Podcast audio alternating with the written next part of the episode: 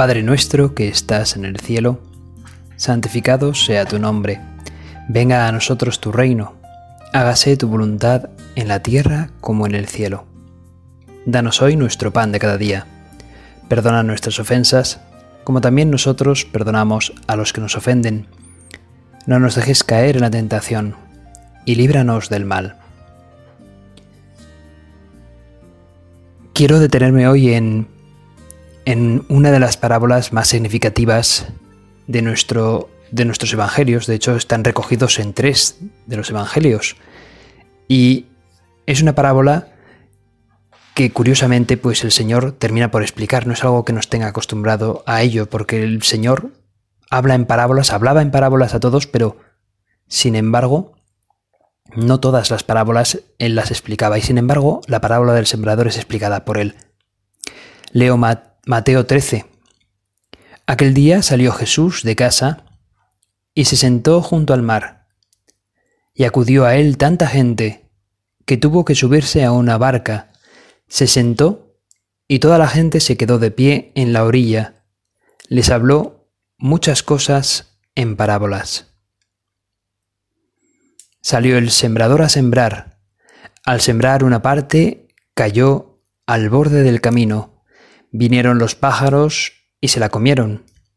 Otra parte cayó en terreno pedregoso donde apenas tenía tierra, y como la tierra no era profunda, brotó enseguida.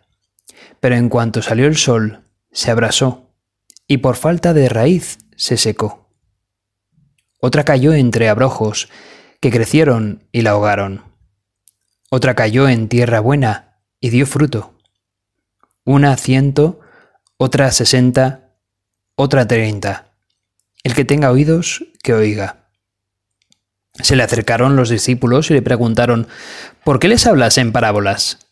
Él les contestó, a vosotros se os han dado a conocer los secretos del reino de los cielos, y a ellos no. Porque al que tiene se le dará, y tendrá de sobra, y al que no tiene se le quitará hasta lo que tiene. Por eso les hablo en parábolas, porque miran sin ver, y escuchan sin oír ni entender. Así se cumple en ellos la profecía de Isaías. Oiréis con los oídos sin entender, miraréis con los ojos sin ver. Porque está embotado el corazón de este pueblo. Son duros de oído, han cerrado los ojos para no ver con los ojos, ni oír con los oídos, ni entender con el corazón, ni convertirse para que yo los cure. Pero bienaventurados vuestros ojos porque ven y vuestros oídos porque oyen. En verdad os digo que muchos profetas y justos desearon ver lo que veis y no lo vieron, y oír lo que oís y no lo oyeron. Vosotros, pues, oíd lo que significa la parábola del sembrador. Si uno escucha la palabra del reino sin entenderla, viene el maligno y roba lo sembrado en su corazón. Esto significa lo sembrado al borde del camino. Lo sembrado en terreno pedregoso significa el que escucha la palabra y la acepta enseguida con alegría, pero no tiene raíces, es inconstante y en cuanto viene una dificultad o persecución por la palabra, enseguida sucumbe. Lo sembrado entre abrojos significa el que escucha la palabra, pero los afanes de la vida y la seducción de las riquezas ahogan la palabra y se queda estéril, lo sembrado en tierra buena significa el que escucha la palabra y la entiende. Ese da fruto y produce ciento o sesenta o treinta por uno. Palabra del Señor. Hermanos, hemos escuchado algo que es cuando menos muy iluminativo. Nos está dando luz el Señor. Cristo, nuestro Señor Jesucristo, que ha dado su vida por nosotros, que nos ama con locura, también nos enseña pues cómo hemos de estar para conseguir esa vida eterna, para conseguir a Dios, que con diferencia es lo mejor, el mayor tesoro de todos, nuestro Señor Jesucristo. Nos dice cómo debe estar nuestro corazón.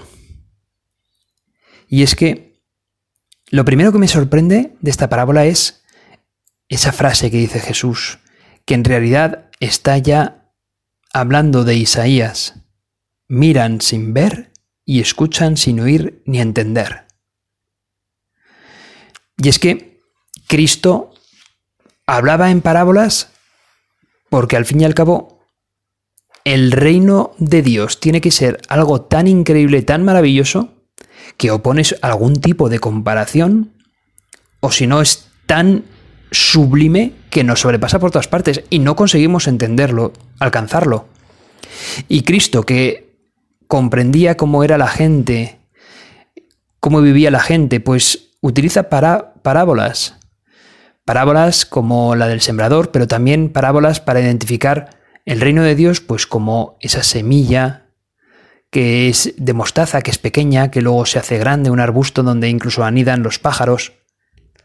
En el caso de la, de la parábola del sembrador, Cristo nos está explicando esta parábola porque en realidad es sobre todo cómo albergar ese reino de Dios en nuestro corazón, cómo, cómo coger sobre todo la palabra de Dios, cómo la cogemos.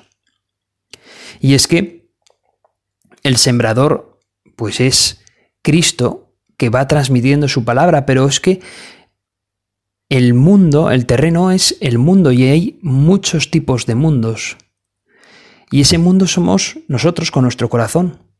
¿Cómo está nuestro corazón? ¿Cómo, en qué terreno está nuestro corazón? ¿Cómo está de dispuesto?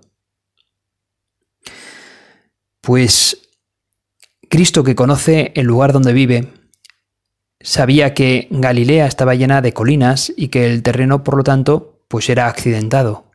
Entonces, eh, está describiendo cómo sembraban también los propios galileos. Al esparcir la semilla, bien podría caer esa semilla pues en mitad del camino, en terreno pedregoso, en terreno con abrojos o en buen terreno.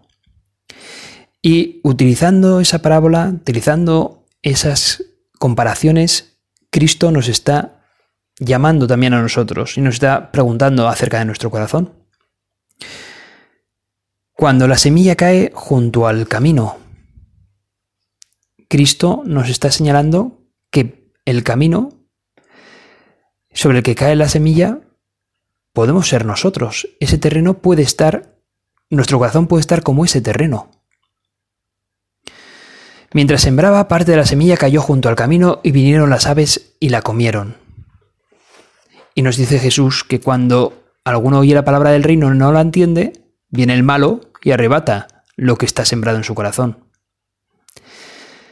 Primeramente esto nos explica que al igual que lanzar una semilla en el pavimento, este tipo de personas, este tipo de corazón endurecido, pues no alberga esa semilla por así decirlo, como que la escupe. Es que no ha tenido ni posibilidad de introducirse un poco, de hacer un poco de hueco en el terreno. Y por lo tanto las aves bajan a comer esas semillas, esas semillas, y se las lleva del pavimento, se las lleva del terreno. Los fariseos, por ejemplo, escuchaban al Señor, pero su religión y sus tradiciones impedían y chocaban con la doctrina de Cristo. De igual manera nos ocurre hoy a, también a nosotros. La palabra del Señor, pues muchas veces está por debajo de otras cosas para nosotros. Ya lo decía San Esteban en los Hechos de los Apóstoles, duros de cerviz e incircuncisos de corazón y de oídos, vosotros resistís siempre al Espíritu Santo. Qué palabras tan duras, ¿verdad? Las de Esteban. Pero es que más duro es el corazón que se asemeja al terreno del camino, ese corazón endurecido, ese corazón que ha hecho una capa impenetrable para que pueda entrar la semilla. Es como, por ejemplo, ponerle, pues no sé, un paraguas a una planta. Claro, la planta necesita el agua para sobrevivir. Si tú le pones un paraguas, un impermeable, es imposible que el agua pueda calar, pueda llegar al terreno donde está plantada esa planta. Y por lo tanto, la planta termina por morir. Morir a Dios, no a este mundo, pero sí desde luego morir a Dios. Y no tiene que no puede haber cosa quizás más triste en el mundo, ¿no? Que morir al Señor. En una ocasión escuché una pequeña anécdota que quizás pueda ser un poco tonta, pero que puede servir quizás de ejemplo. Y tonta lo digo porque, claro, es un bebé camello que habla con su madre, camello, y le empieza a hacer muchas preguntas. Oye, mamá, ¿por qué tenemos una joroba? Y le dice su madre que la tienen pues porque en ella albergan agua, alimento, y durante los duros y sequísimos y muy calientes días que en el desierto pueden pasar, sin probar apenas bocado o agua, ellos pueden alimentarse de lo que en la joroba tienen almacenado.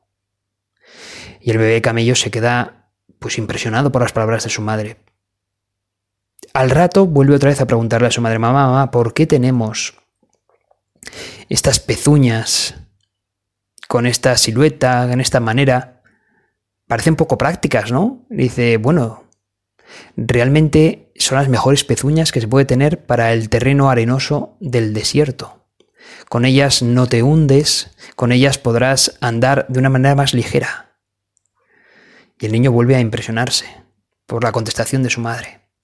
Y al cabo vuelve otra vez de nuevo a preguntarle a su madre, mamá, mamá, ¿por qué tengo estas pestañas tan largas?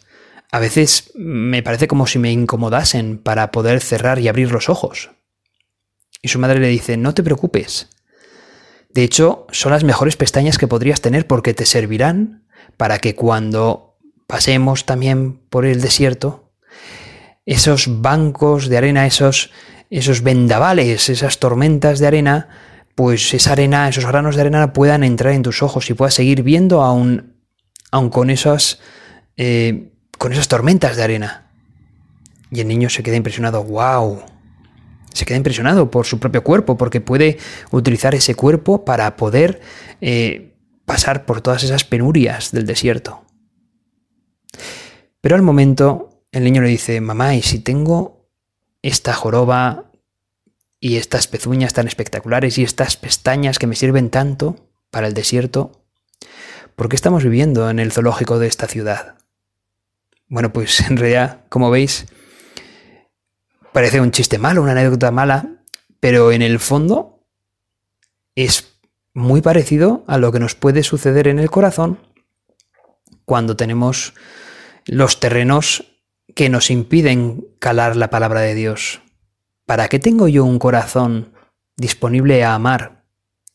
O unos oídos y unas boca que pueden escuchar y oír y pueden hablar si el corazón lo tengo endurecido para que pueda entrar la palabra de Dios, ¿para qué tengo entonces yo un corazón?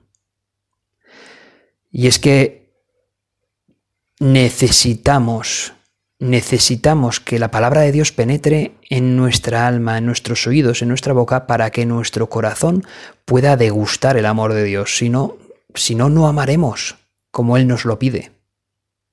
Y nuestros oídos están para escuchar la palabra de Dios y nuestra boca está para pronunciar la palabra de Dios. Al fin y al cabo, recordad que en el bautismo hay un rito que es opcional, pero es muy significativo también, es muy ilustrativo, y es que el sacerdote cuando nos bautizó de pequeños nos bendijo la boca, nos bendijo también la por así decirlo, los oídos, poniendo las, sus manos en los oídos, sus manos en la boca, precisamente para eso.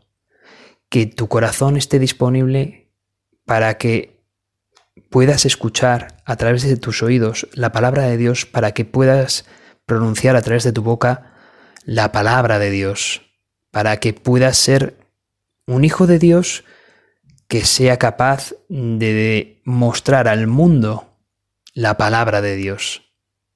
Eso es, hermanos, en nuestro corazón está para eso, para que nuestro, para que penetre la palabra de Dios en él, para que la degustemos. Fijaos, nosotros podemos tener esa, ese corazón parecido o no al suelo endurecido que impide del camino que impide pasar la semilla, pero pero luego esa semilla no va a aguantar ahí siempre. Recordad que viene el pájaro y se lleva la semilla. Y Cristo nos dice que ese pájaro es el demonio, es el diablo, que él es un trabajador nato y es muy listo y que procurará quitarnos la semilla de la palabra de Dios en cuanto podamos. Y si la despreciamos y la dejamos un tiempito ahí sin que penetre en nuestro corazón, pues el demonio aprovechará para llevársela. Pero gracias a Dios, Dios no se deja vencer en trabajo, en generosidad, y siempre, siempre, siempre va a estar llamando a nuestra puerta, a nuestro corazón, y siempre va a estar enviándonos de nuevo la semilla de su palabra. Gracias a Dios, tenemos muchas oportunidades, pero no endurezcamos nuestro corazón por ello. El siguiente terreno del que Jesús nos habla en la semilla, perdón, en la parábola del sembrador, es el terreno en el que hay piedras, es el terreno pedregoso. Y es que a veces sucede que podemos tener un corazón poco profundo. Podemos tener una vida pues superficial.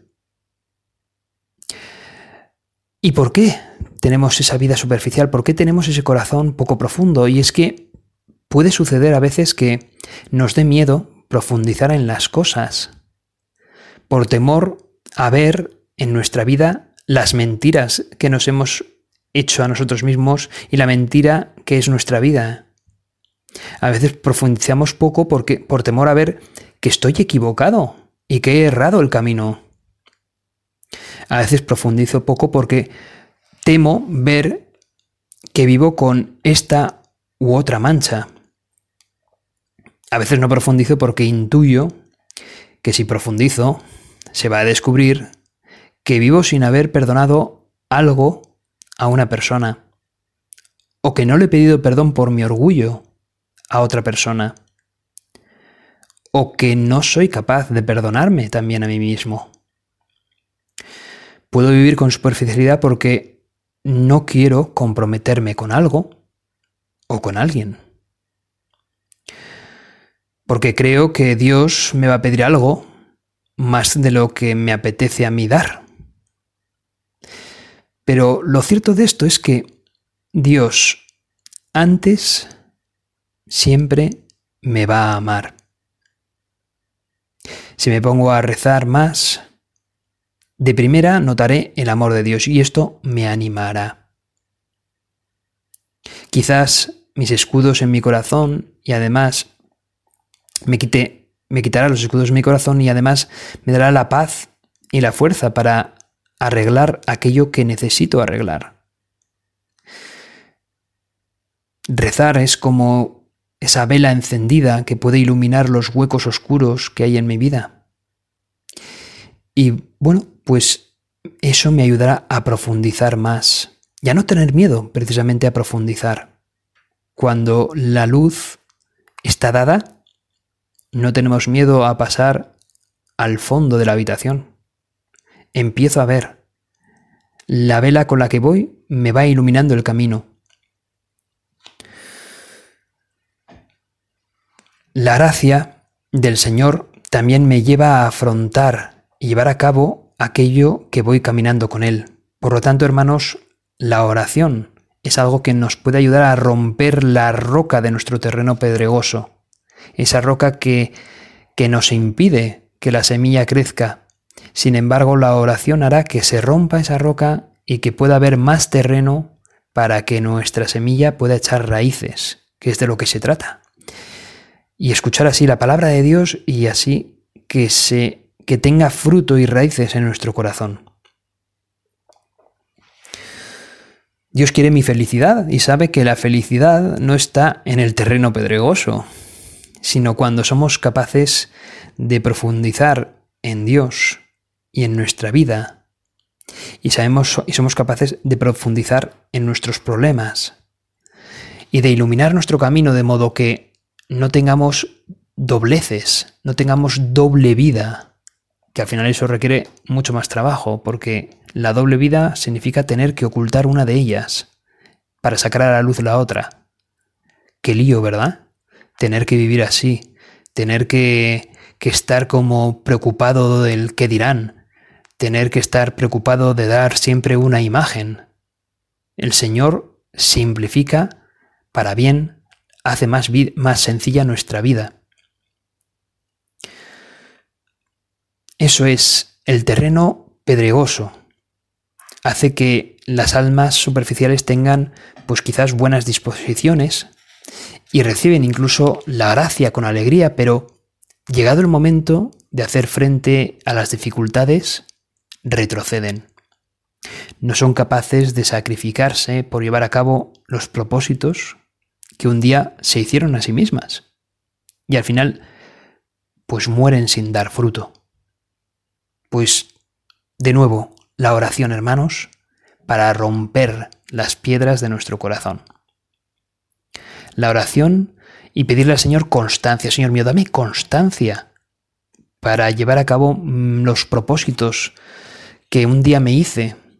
Señor mío, dame constancia para poder llevar a cabo con espíritu de sacrificio la vida que tú has dispuesto para mí y no detenerme ante las dificultades que pueda ir teniendo por el camino. Señor mío, si me has llamado a la santidad, lo que debo de hacer es recurrir a ti que eres el santo. Y en mi oración descubriré lo mucho que me amas y eso me quitará tensión, me dará paz y ánimo para quitarme dobleces, para quitarme piedras, para profundizar en mis cosas, afrontar mis problemas, para decirte que sí, aún no apeteciéndome de primeras lo que me propones, pero a la larga sé que con mucho es lo que más felicidad me va a dar. Después viene otro terreno que el Señor nos propone. Es el terreno entre los espinos. Es el terreno donde hay abrojos. Y con este ejemplo, pues el corazón está a medias. No ha sido rendido totalmente a Dios. Debemos tener cuidado porque los afanes van a llegar. Pero con respecto a esto, también nos llegará el aliento de la palabra de Dios. ¿Cuáles son esos abrojos que yo tengo? ¿Cuáles son esos espinos que me impiden mm, vivir la vida cristiana? ¿Cuáles son los ídolos que ocupan mi corazón en el lugar donde debería de estar Dios? Pues muchas veces estos ídolos tienen forma de monedas, de billetes. El dinero es uno de esos espinos, uno de esos abrojos. Recordemos las palabras del Señor, no se puede servir a Dios y al dinero. Uno de los dos termina por pelear con el otro y al final uno de los dos tiene que vencer. En ocasiones esos ídolos, esos abrojos tienen forma de placeres. Busco una vida pues con placeres, busco el placer por encima de todo. Un hedonismo exacerbado, en otras ocasiones es no tanto los placeres, pero sí como la comodidad, el confort. En ocasiones puede haber un abrojo que viene a ser una relación tóxica con una persona. Igual tengo que cortar primero esa relación porque me impide acercarme a Dios. En otras ocasiones me evado de este mundo a través de sustancias tóxicas, las drogas, el alcohol, y son abrojos que me impiden ver el amor de Dios. O un vicio que tengo que me cuesta quitármelo de encima o me cuesta incluso confesarme de él. ¿Qué me está ahogando? ¿Qué me está a mí quitando la libertad? Para decirle que sí a Cristo a pleno pulmón. Para decirle que sí a Cristo con el terreno esponjoso. La ambición desenfrenada, la excesiva preocupación por el bienestar, por el confort. Nos volcamos en lo material.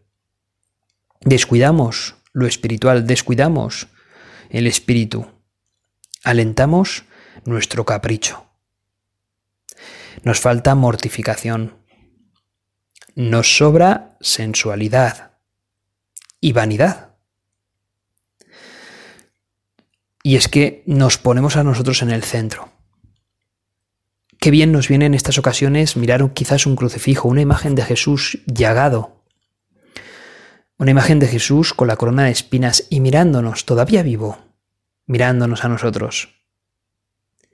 Estoy aquí en la cruz muriendo por ti. Este es el camino que he elegido para mí porque te amo. Pero también es el camino que has de tomar si quieres amarte de verdad y amarme a mí de verdad. Si quieres ser santo, vas a tener que coger tu cruz porque las cruces las vas a tener siempre, y con abrojos y espinos de por medio aún más, porque estamos idolatrando aquello que no es Dios y eso nos termina por hacer un daño muy grande. Mira ese Cristo crucificado. Te invito a que lo mires. Seguramente Dios nos diga desde ahí, oye, espabila, espabila y tómate en serio tu santidad. Coge esa cruz y sígueme. Ahí está tu, tu tesoro. Y créeme, aunque ahora mismo no lo veas así, ahí está tu verdadera alegría. Ahí está la verdadera felicidad.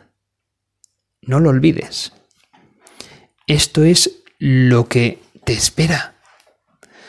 El cielo, el reino de Dios, que ahí sí que vas a poder vivir con la felicidad inmensa. Estás hecho para amar. Si tienes tu corazón embadurnado de lo material, se termina aquello por secar. No sirve, no está esponjoso, no puede dar fruto, no puede dar planta. Vamos, no tengas miedo. Ven con Cristo. Coge tu cruz, sígueme. ¿Qué miedo puedes tener si estoy yo contigo? Así como le pedíamos constancia al Señor precisamente para, para superar nuestras piedras del corazón, ahora al Señor hemos de pedirle valor para enfrentarnos a los espinos que amenazan nuestra relación con Dios, que amenazan poder escuchar la palabra de Dios.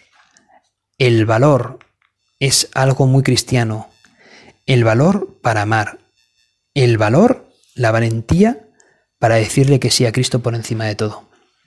Por último, el terreno bueno, el terreno que Cristo espera que tengamos, el terreno que podemos tener siempre y cuando busquemos la gracia de Dios. Y es que cualquiera que haya sido tu vida pasada, siempre vas a tener la oportunidad, junto con la gracia de Dios, de poder enmendar ese corazón herido tuyo, de poder hacerlo como el terreno fuerte, el terreno esponjoso, el terreno preparado, fértil, en el que Cristo puede, o la palabra de Dios puede, pues hallar raíces y puede hallar la, el agua que necesita, los minerales que necesita, la luz que necesita para que la planta de la palabra de Dios crezca en tu corazón. Pídele a la Virgen María, a nuestra Madre en el cielo, ella que tuvo el mayor corazón que una persona podía tener para albergar el amor de Dios, el corazón inmaculado de María, pídele al corazón inmaculado de María que te ayude en esta tarea, que te anime a querer decir que sí a Cristo por encima de todo y a poder seguir la palabra de Dios para que ésta crezca en tu corazón, para que al fin y al cabo puedas ser feliz con Dios junto con María. Dios te salve María, llena eres de gracia, el Señor es contigo. Bendita tú eres entre todas las mujeres, bendito es el fruto de tu vientre Jesús. Santa María, Madre de Dios, ruega por nosotros pecadores, ahora y en la hora de nuestra muerte. Amén.